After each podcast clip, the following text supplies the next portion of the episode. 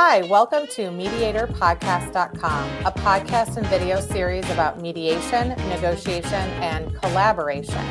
My name is Melissa Gregg, and I'm a divorce mediation expert in Saint Louis, Missouri.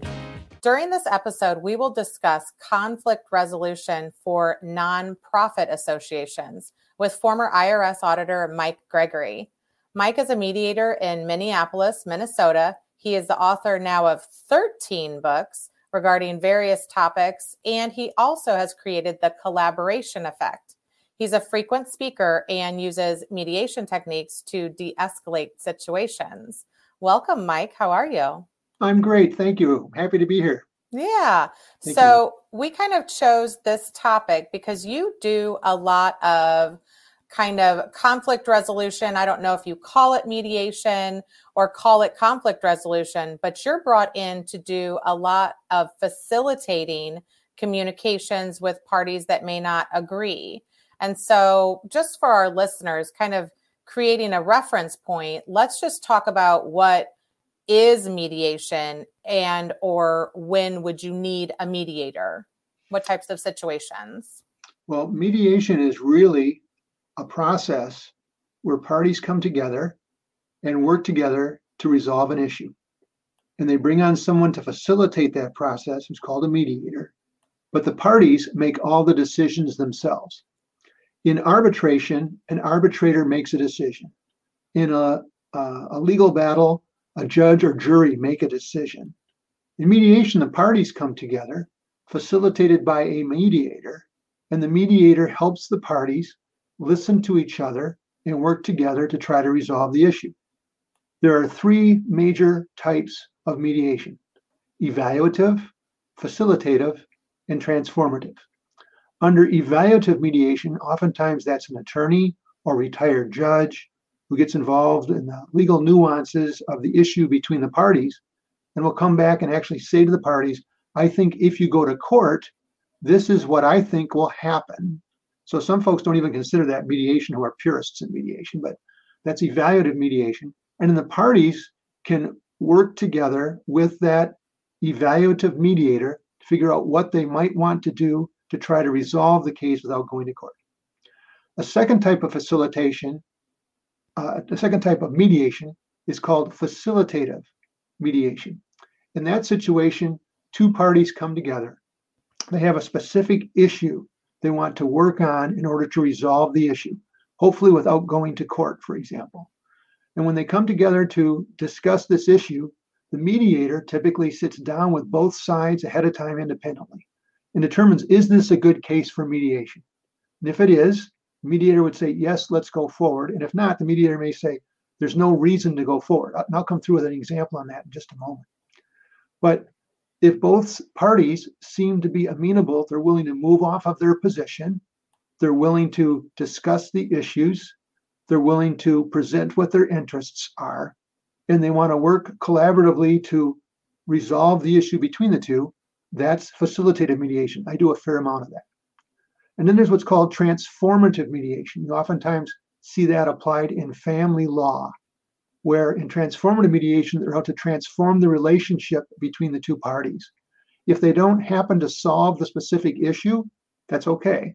We're trying to transform relationships between the two people. If we can do that, then we can move on to try to facilitate whatever the issues might be.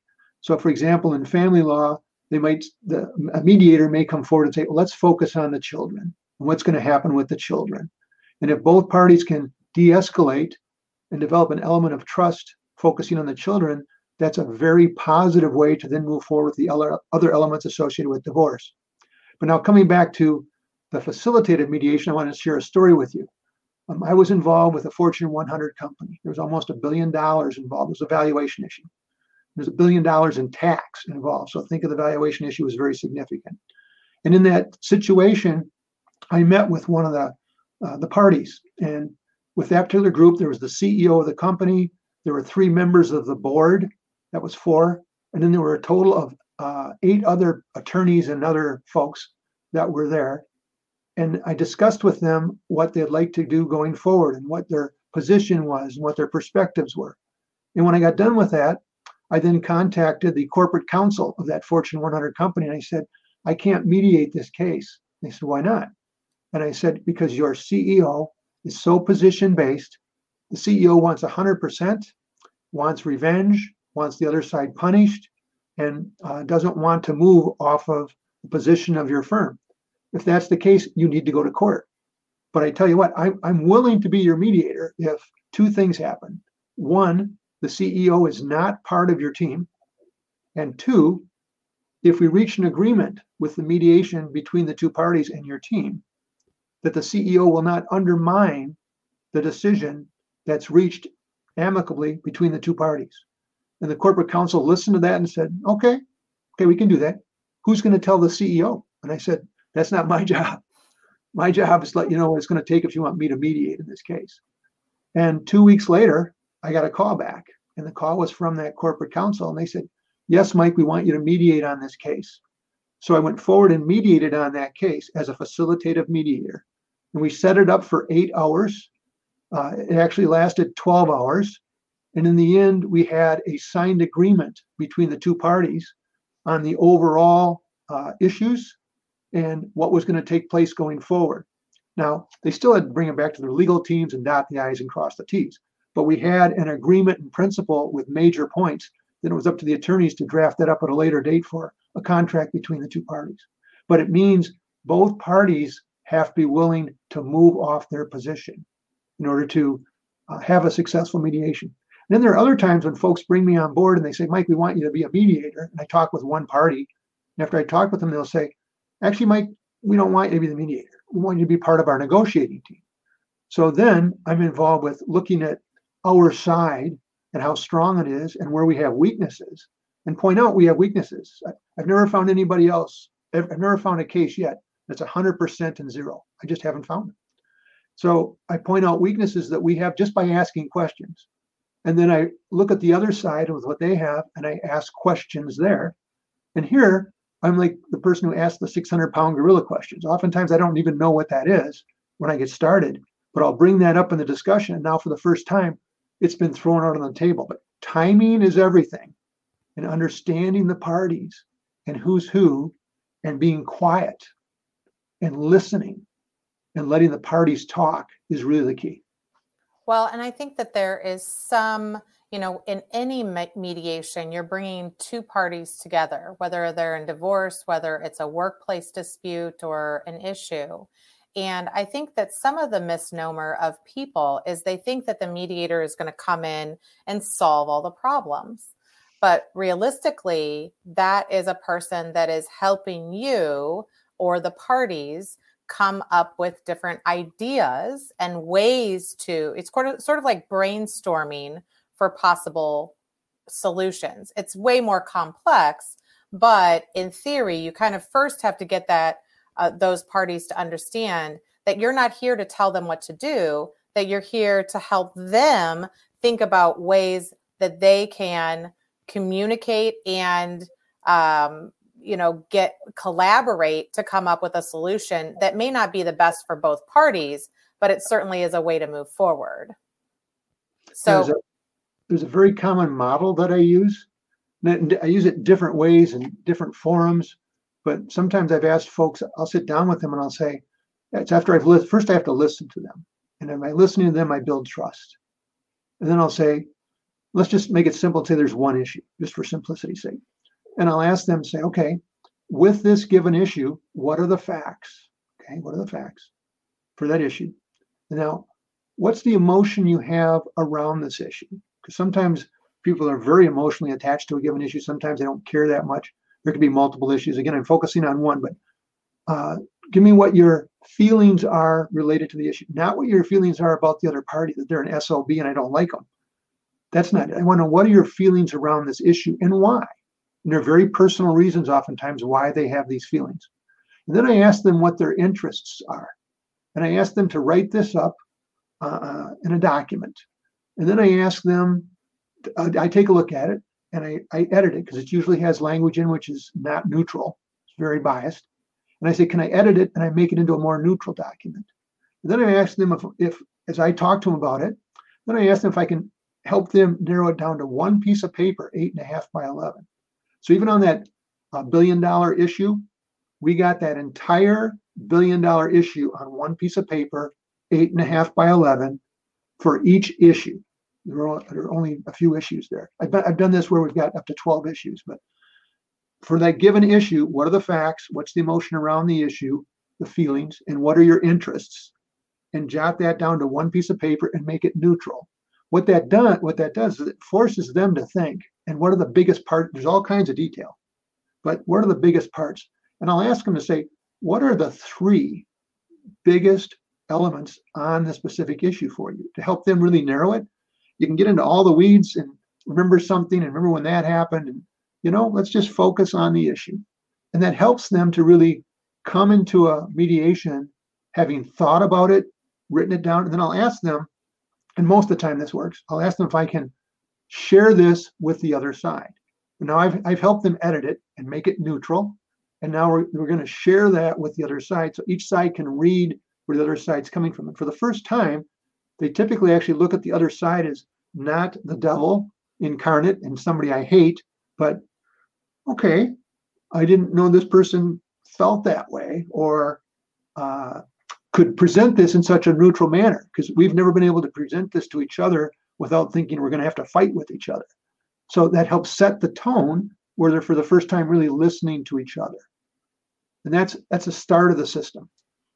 Well, and I think that, you know, we've talked about a lot of different terms that people may not understand, but I think that most of the time, um, and we'll define some of them, but most of the time people first need to be heard, you know, so they have all of these issues, and sometimes they just have to be heard. Like, you understand that you did this to me. You understand that, you know, I didn't feel good. And then, and then you get down to the real issues. Once you can kind of be heard and say, okay, I can let those things go. But um, some of the, the terminology that we've talked about, beliefs, values, uh, positions, you know, let's, let's break some of these down a little bit, because to most people, all of these terms seem like the same term, you know, and they, there's not a distinguishing piece of it. But in mediation, these things become very important of how you communicate with people during the mediation. Well, let me let me take a uh, an issue that everybody will agree is divisive in nature: abortion. And if I say abortion, we'd already know there are two sides and where both sides stand relative to that, right? And both sides know their position. Their positions are based on very strong beliefs that go very deep with them. On the other hand, they both have values. And we, we want to focus always on values and not beliefs. So on values, we talk about respect and trust and being straightforward and open and accepting and being responsible with one another on, what, on this topic we're going to talk about. And when we begin to talk about values, things come up like, we don't want to have unwanted pregnancies. We don't want to have kids who are going to be throwaway kids because parents don't want them. How do we how do we help nurture homes where people are going to be loved as they grow up? When you begin to focus on the values behind this, folks can work together to find ways to resolve what those issues might be. There was an ex- I'm from Minnesota. There was an experiment on what I just talked about here in the Minnesota legislature with the governor and the House and the Senate on this type of conversation. And that allowed them to proceed in a way that they could, one, talk to each other, which is very, which there wasn't good dialogue before that, but talk to each other and then focus on what their values were. And then what can we do to address the areas we, we feel that we're in common with one another? So I just bring that up as values. Uh, I've mediated between gangs. These are people who've killed each other, right? And I, I, I have a common interest question that I ask relative to listening, and that is, what would you like to have happen? And with one gang leader, he couldn't tell me what he wanted. He didn't, I don't think he knew what he wanted to have happen. He just knew he wanted to stop. Uh, he had lost a, a close relative and other relatives who'd been murdered, and so had the other side. And in this process, as I worked with him, at one point, this gang leader said, if I reach an agreement with the other side, I'm dead, because members of my own gang will kill me. And then he said, if I don't reach an agreement with the other side, I'm dead, because the other side will find a way to kill me. So either way, I'm dead within a year. Mike, can you put me in a witness protection program? I said, I can't do that. I have no authority for that. No, I can't do that. But let's work with this a minute. Who wants to kill you within your own gang if you reach an agreement? And he identified two people's names. So I said, well, right now you're negotiating on behalf of your gang. What if we bring on you plus those two, and then let's bring on three other people for a total uh, of six. And with the six, you six collectively are going to work on the negotiation with the other gang. And they came up with a, let's call it a peace treaty between the two parties on a division of where the line will be between these two gangs, which allowed a de-escalation and no longer violence between the, the two different parties. So even in a very difficult situation like that, and I've got a host of questions that I've got something called a pocket guide with collaboration effect, but it's about connecting relationships. That person had to really believe me and trust me. So I had to do a lot of homework ahead of time to learn a lot about this person in the background. And law enforcement could tell me all the negatives about this guy. But within the community, there were people who had lots of positives about this guy too. And so learning, people are not zero, one, black and white, uh, right and wrong. People are, we're, we're human. We have good parts and bad parts within us.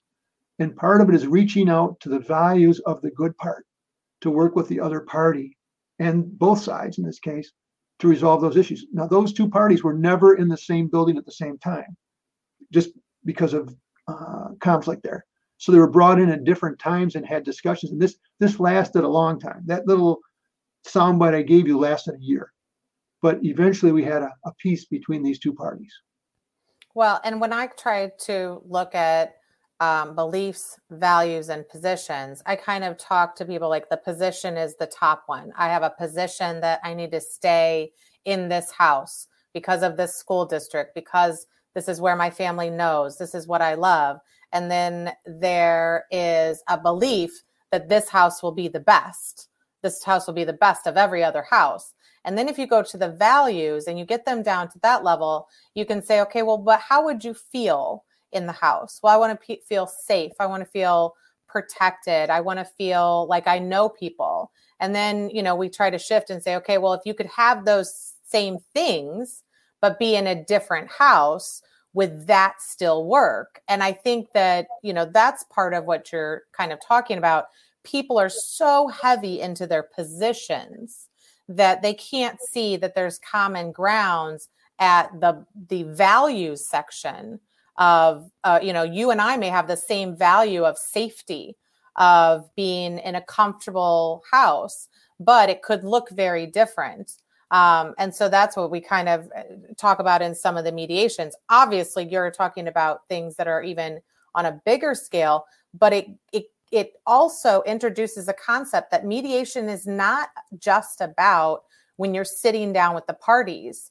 You know, if you have uh, domestic violence or other types of violence involved, there are extreme protocols that you have to do to do anything in person or anything even to, you know, have those people not even in the same room. Sometimes it's just caucus style. So people will be in different rooms and you're going between different rooms.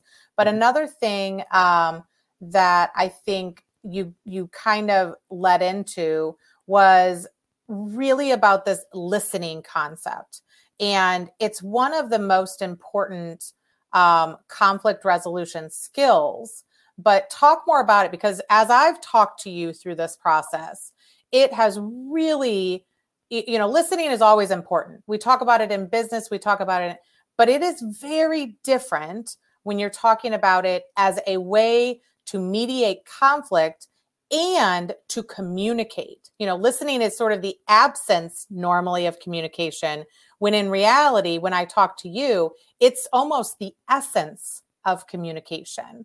And so talk to me more about how you use listening to to help people. Okay, I'm gonna I'm gonna bring up three people to you. Uh, first is Erica Garms, and she wrote a book called The Brain-Friendly Workplace.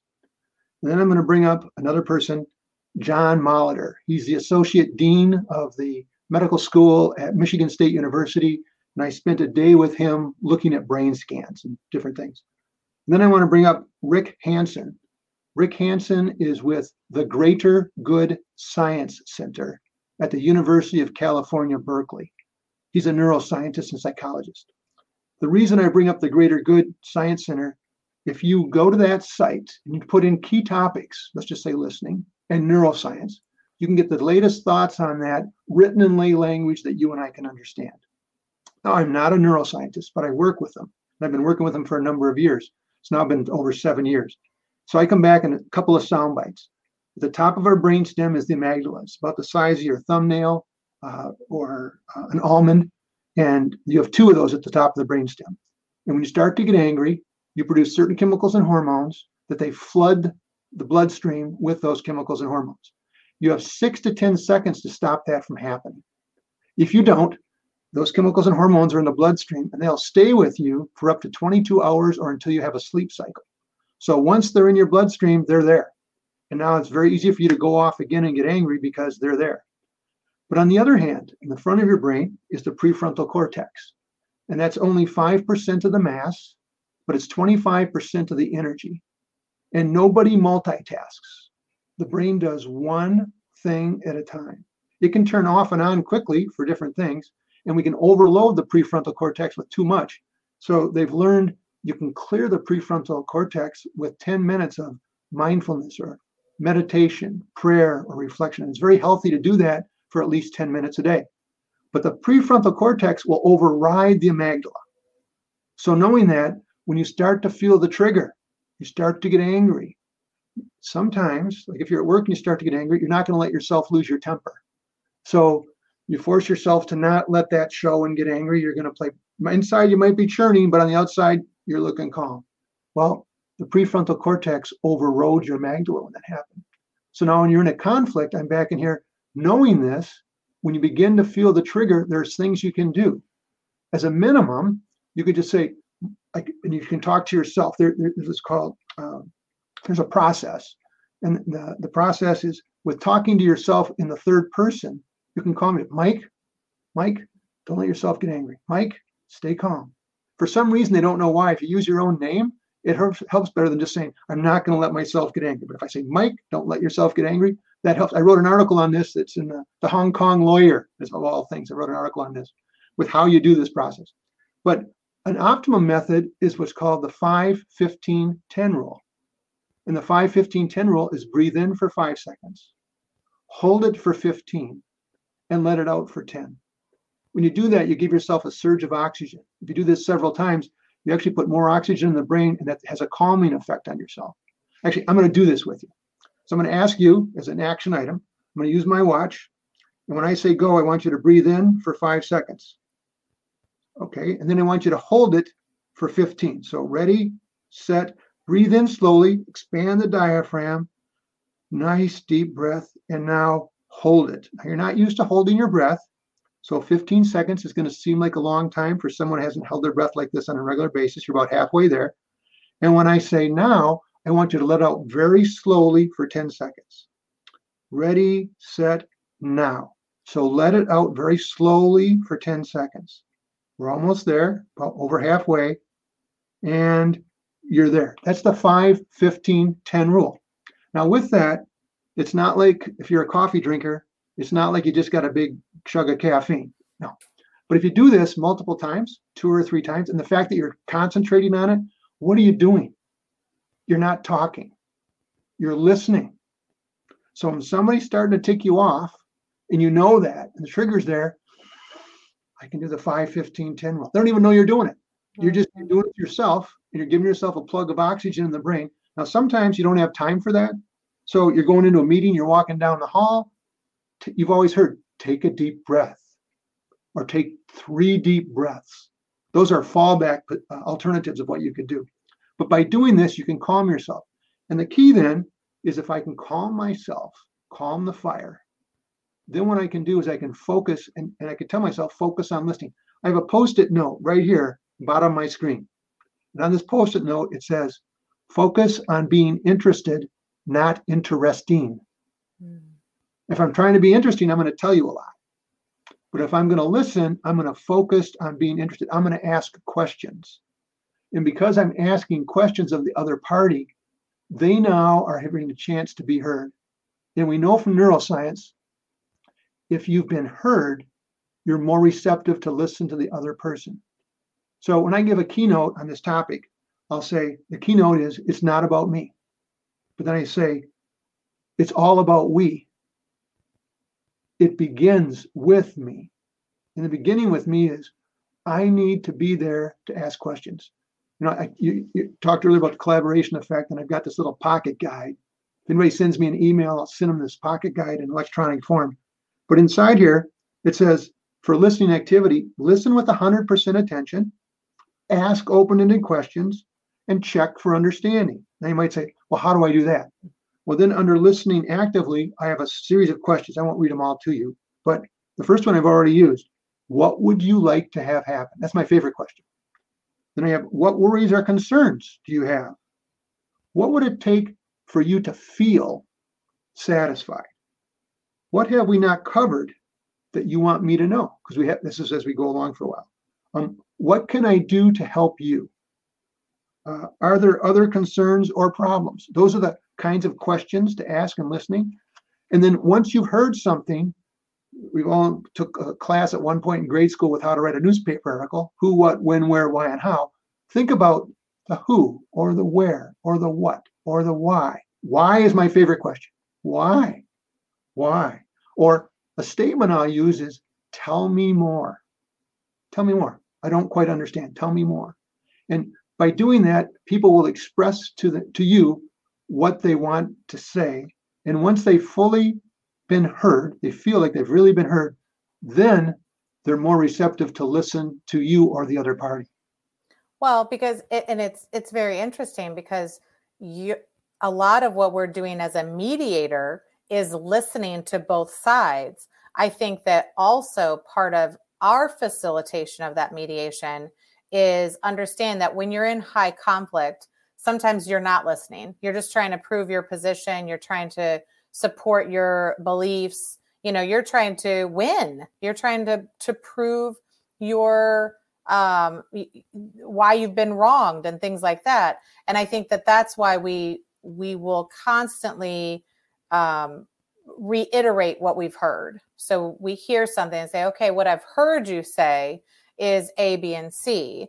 Now, why is that truth for you? Or why, you know, like all of those questions I think are great for the mediator. And it's also about um, trying to help the parties listen.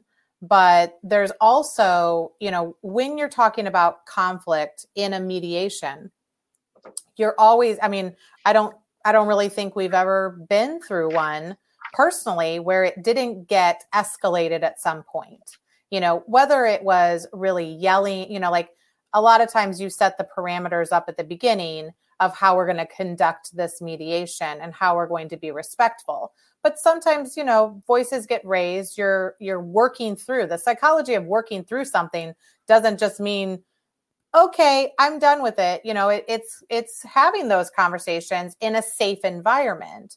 But if you have a party that comes in with a really strong belief or situation or position and starts to escalate it, what are some of the things that you do in not just listening, but other things that you do to kind of de-escalate and get them to continue to listen and discuss the issues at hand?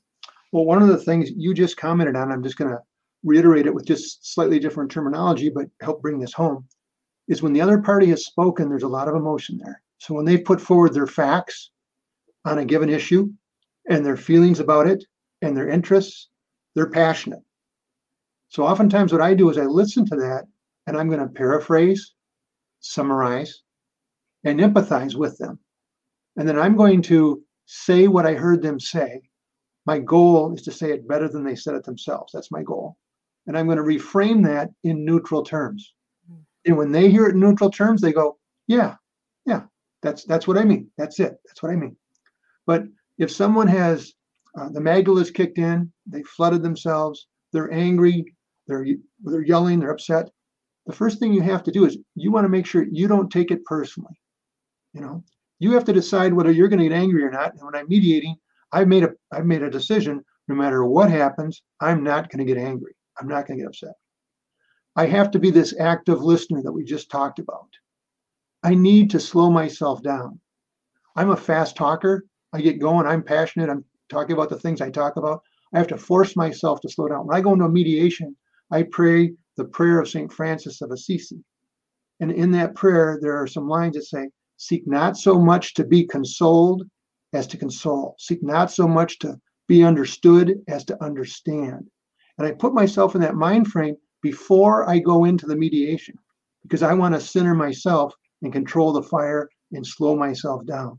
And I want to be there to be empathetic with the party I'm working with, so that as they hear me, I'm just the person who's here to help. I'm not trying to make anybody right or wrong, them right or wrong. I'm just trying to help. I pass no judgment. It's really key that I'm not judgmental. I'm a, I'm a judgmental kind of guy. If I, I took Myers-Briggs and on a Myers-Briggs testing, I'm a uh, E N T J, the last letter J. I'm judge. I reach, I reach judgments right away. It's easy for me to do that. Make a decision and go. But you know what? That's a major fault. So when I was a manager, I came through and said, I really, when I learned this, I had to slow myself down and make sure I went back and asked other people for opinions and circled back around before I made the decision, because I could miss things. I have blind spots. Now, as a mediator, I look at it as I'm not making any judgment. They're making all the decisions. I try to keep myself to be courteous. I want to work with the party so that they are saying yes. If I ask them questions and I get them to say yes to questions, back up here with neuroscience, the fact that they are saying yes produces certain chemicals and hormones, which make them more receptive towards moving towards reconciliation. And to get myself through it, just like I talked about earlier, Mike, calm yourself down. Mike, don't get upset. Mike, demonstrate listening. I talk to myself with positive self-talk. So don't take it personally. You decide whether to get angry. You need to use active listening, slow down, be empathetic, be aware of your own triggers. Don't pass judgment. Always be courteous. Work with the other party to say yes, and give yourself positive self-talk, because that will help you get through the process. Well, and I think that a couple of things that you said is very interesting, because um, we're doing some mediation training uh, recently. And because of the environment that we're in, everybody has heightened anxiety or concerns in their personal life. And we talked about, as a mediator, I think that if you're going into a situation that already has conflict, this isn't about you. This isn't, you know, like if you've had a bad day, if you're on the brink of, you know, some issues, you really do have to get your mind as the mediator right before you go into that situation, because um, it does get volatile sometimes.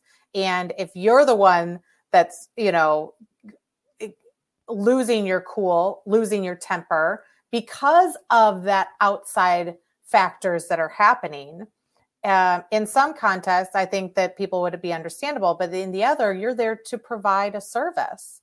And it really isn't about you, um, which is hard for some people to kind of get on. But when you were talking about some of the questions that you have as suggestions of what people should ask, this is from a guide, the Collaboration Effect, um, a pocket guide that you've created that mm-hmm. people have access to, that mm-hmm. gets them thinking about how these questions could parlay into their mediation. Are there more insights that you have from this effect? Because this is, you know, when you talk about neuroscience, this is really deep rooted in how people communicate and how mm-hmm. people Uh, start to resolve when they disagree, you know. So tell us more about maybe how we could get access to this, as well as what other insights would it provide for us? Sure. The collaboration effect is really about three things. It's about connecting relationships, listening actively that we've talked about, and then educating judiciously. Those are the three things. And what this does is this leads to building bridges to negotiate closure. Now, in corporate America, what I've learned is the people in the C-suite, they want closure. But oftentimes in, in larger organizations, the vice presidents, they want certain recognition and rewards and bonuses tied to their given work in their given division or their entity or whatever it might be. So that's taught me I need to have a decision maker on those kind of issues where I have the C-suite people there who want closure. And you talked about uh, people getting angry. Typically in my business sessions, they don't overtly become angry and bang on the table, but sometimes people are going to lose positions, or they're going to lose face, or they're going to lose bonuses. So they have a lot at stake personally, but they're not going to demonstrate that anger. They may try to subterfuge the mediation process or negotiation process because of something that has a personal benefit to them. So what I've learned is the first thing we have to do with the parties that are there is really do our homework on connecting relationships. That means on social media, that means within your network. I want to learn everything I can about them and find ways in which I can connect with them. I teach a class at the M B A school, University of Minnesota. It's Carlson School of Management. Um, they have uh, a course which is involved with mediation and conflict resolution. I'm not a professor, but I'm a lecturer, and I come in with two different three-hour sessions. In the first session, I give them some background on me, and I tell them, for our next session, I want you to do the research on me on social media from what I've told you, and I want you to tell me how you would try to connect with me next week when we come in here. So it's a Thursday night class. The next Thursday, they have to get their write-up into me by, by noon, and then I read through it, and then I look for, did you find ways to properly connect with me? And I've been doing this five years, and what I've watched is the students have gotten so much better at this on social media. So I, I'm in Minnesota. I, am, I live uh, about a mile and a half away from the state fairgrounds, okay? So like one of the students last year said, well, Mike, I would bring up to you, have you ever been to the state fair? Now, see, this person looked in geography and where I am, and I said, yes. And then that's all the person had to ask me. And I said, that was a really good question for trying to re- relate, have a relationship with me and connect. Because I said, yes, I go there twice a year. My wife and I have been going there for over thirty-five years. We go there with our children. We now go there with our grandchildren. So I'm talking about all this stuff, about connecting with why I like the Minnesota State Fair. What you've done is you found a way to connect with me, that we are now people, and you're letting me talk. So what are you doing? You're listening. So a connecting relationship is number one. Listening actively is second. And then third, you have to do your homework. And your homework is, how do you educate judiciously? And unlike on T V where one person's going to overpower the other, and all these things take place in argument, I come back with, when you, and you're an expert witness, Melissa, and I've been an expert witness in court. When you go before court, you want to build trust with that decision maker, that judge or that jury. And when you do that, you want to relate to them. You want to present things how they want to hear it. You don't want to tell them that I'm right. You want to tell them, this is what I did. This is why I did what I did. This is a very, this is the reasonableness. You're presenting, you're not saying that, but you're presenting how reasonable you are as a person, how good you are as a person, how you can smile and relate to them, how you can uh, be there just as another person, like they would like to go have a, a drink with you at the end of the trial and say, wow, I like that Melissa Gregg, you know? Well, you want to build that relationship so that when you're educating them, you're there to help the decision maker make a decision. When that happens, that allows you then to begin the negotiation process. In the negotiation process, you need to think about your position. You need to think about their position. And somewhere between those two, you have, if we don't reach an agreement here, we go to the next level, whatever that might mean. The I R S, that's going from exam to appeals, or appeals to counsel, okay? It might mean elevating within management from the examiner to the examiner and the manager, or to the second level manager, different folks that you may have to take to another level. But along the way, you said, this is my best alternative to a negotiated agreement. The acronym for that is BATNA, the best alternative to a negotiated agreement. So let's just say I'm at zero, or party A is at zero, and party B is at one hundred. And party A, they've talked with the client and said, if we don't get at least forty-five percent, we're going to go to the next level. So their BATNA is forty-five percent. I then work with my clients as a matter of negotiation and say, let's develop three other computations. We want to make a computation for forty-five percent. And a computation for three others between zero and forty-five percent. So now we have a total of five different computations. As part of the negotiation process, I can connect, I can actively listen, I educate judicially with position where I'm coming from, and then I ask the other party, with what we've discussed, this is what I'm now thinking, whatever it is, but I want to hear what you have to say. And I've done this with issues, even with the I R S, on an issue where the I R S said, said my client owed sixteen million dollars. And they did their homework extremely well on the educating judiciously and got the I R S to say yes eight times. And then the question was offered. Our appraiser said this number is between thirty and thirty-five percent. And I R S, you were at ten percent. But we presented eight reasons why that number could be higher. And we now think it should be thirty-five percent. But before we go any further, what do you think? There was a pause. And the I R S agent responded and said, could you live with thirty-four percent? To which my client said, yes, I could. So it went from sixteen million dollars owe to a four million dollars refund. Well, that attorney that I worked with before we started this whole process thought the whole thing here was kind of bunk, but they're willing to try it. And it worked. Then the attorney said, wow, come and talk to our law firm. So I came and I, now, as I say this, this is several different cases mixed together, so I'm not talking about a particular client, but said, come and talk to the law firm. And they had two hundred attorneys, and I came and spoke to one hundred attorneys. And then after that, they said, oh, I went to Harvard. I belong to the Harvard Club in Boston. So I've been invited out there twice to give two-hour presentations on just this collaboration effect I just talked about and how it's based on neuroscience. It works, but you have to do a whole host of things. It doesn't just happen. So connecting relationships, social media, network, et cetera, and find some way to try and connect. Two, listen actively. Three, educate judiciously. To negotiate closure. So you're going to build a bridge to negotiate closure. Even a, a famous general from China, Sun Tzu, on a book called The Art of War, which is presented at all of our military academies, says, build your opponent a golden bridge to retreat across. To, to retreat across. So I look at that as that's exactly what you want to do. You want to build a bridge for them to retreat, save face, so that they can retreat. We never have to go to battle and war. Well, and I, I think that that is very helpful information. I think that when we started this, we were trying to kind of create ways of how mediation could be used uh, in not-for-profit groups. And, and I think we've given a variety of ways. You've given some really good uh, stories that we've talked about, because a lot of nonprofit groups will deal with boards of directors, and they will deal with populations that maybe they're servicing that are different diversity, different demographics than maybe the people that are on the boards or running the operations.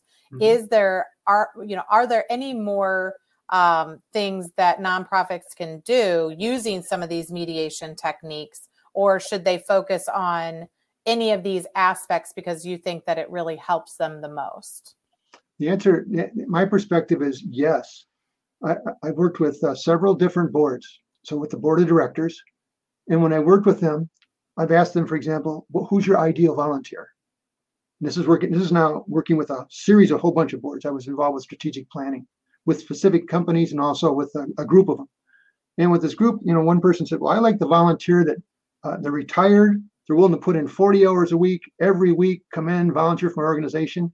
And then I said to the other folks there, and what do the rest of you think? Are those out there? They said, well, they were, but they're not anymore.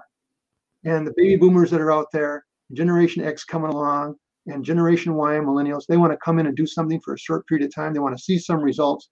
And those kind of volunteers, they really don't exist anymore. So, and that's just me asking questions. And then as I ask them, you know, what is your mission? What is your vision? They have these. What are your goals? And we talk about the strategies of where they're going and why. And they come up with various tactics. And then I ask them who their clientele are. And oftentimes the not-for-profits, the, the boards are very white. Okay. And the clientele oftentimes with working with lower income are often very diverse, people of color. And so I ask them, this is what you want to provide. What is it that they need and want? And how do we know that? And are you coming in to collaborate? Collaborate means we're working on something together with a goal that we both have in common.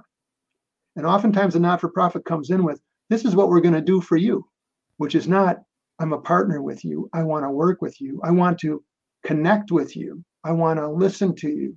I want to educate you with what we can do and how can we negotiate closure, but rather I'll tell you what we're going to do.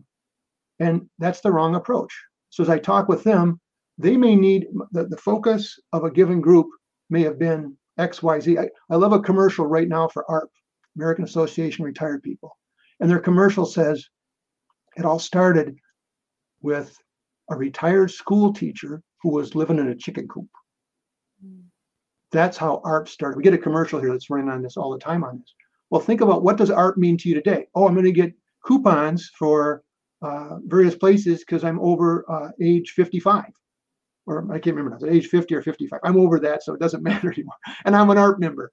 But the point of this is A A R P has changed, and they'll offer things within the community for their A A R P members, but they're still all about taking care of A A R P members, and especially those who are lower income.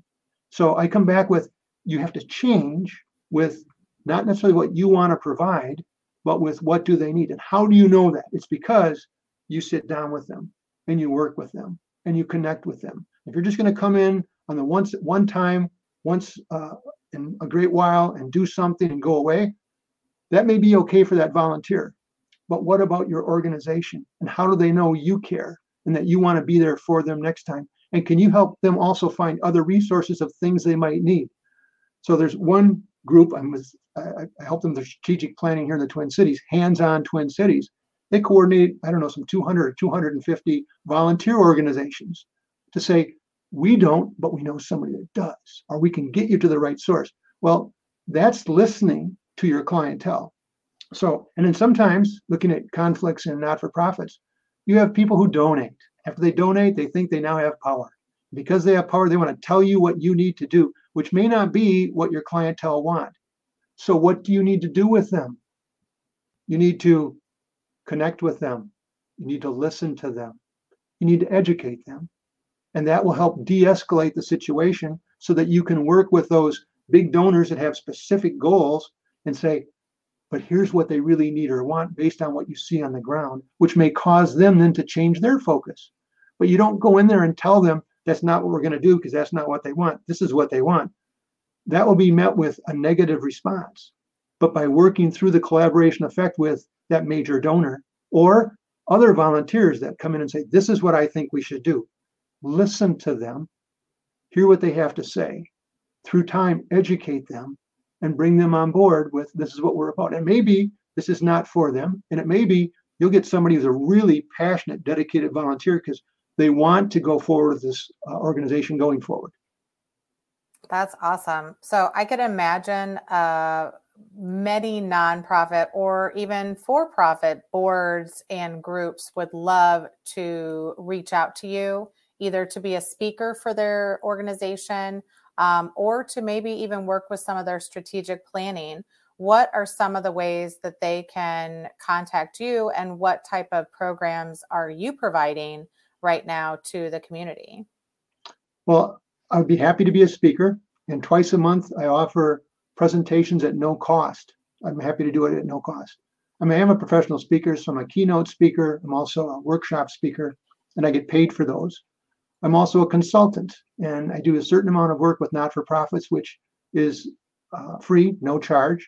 But then on the other hand, I also work with some not-for-profits on their strategic planning, which this does involve uh, some time on my part. It's a longer-term commitment, and I help them over a longer period of time with their strategic planning.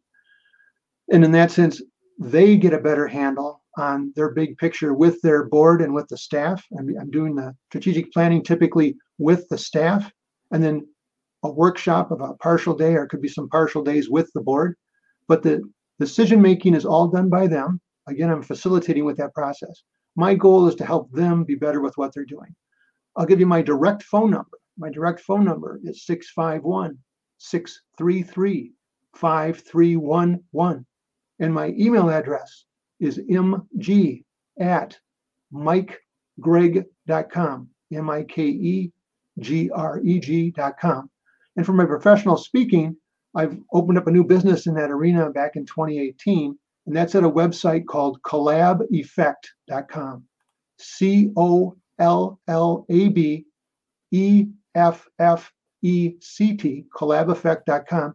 There you can see some videos of some presentations that I've made, and I can take a look at my blogs on either site with uh, blogs that I write on weekly. are now over two hundred fifty blogs. If you go to mike gregg dot com, they're organized by different categories. So for example, one category is just working with difficult people. And there are over fifty blogs of how to work with difficult people with different situations that might be helpful for the situation that you have with a given uh, party that you're working with or want to be working with and currently are in conflict with.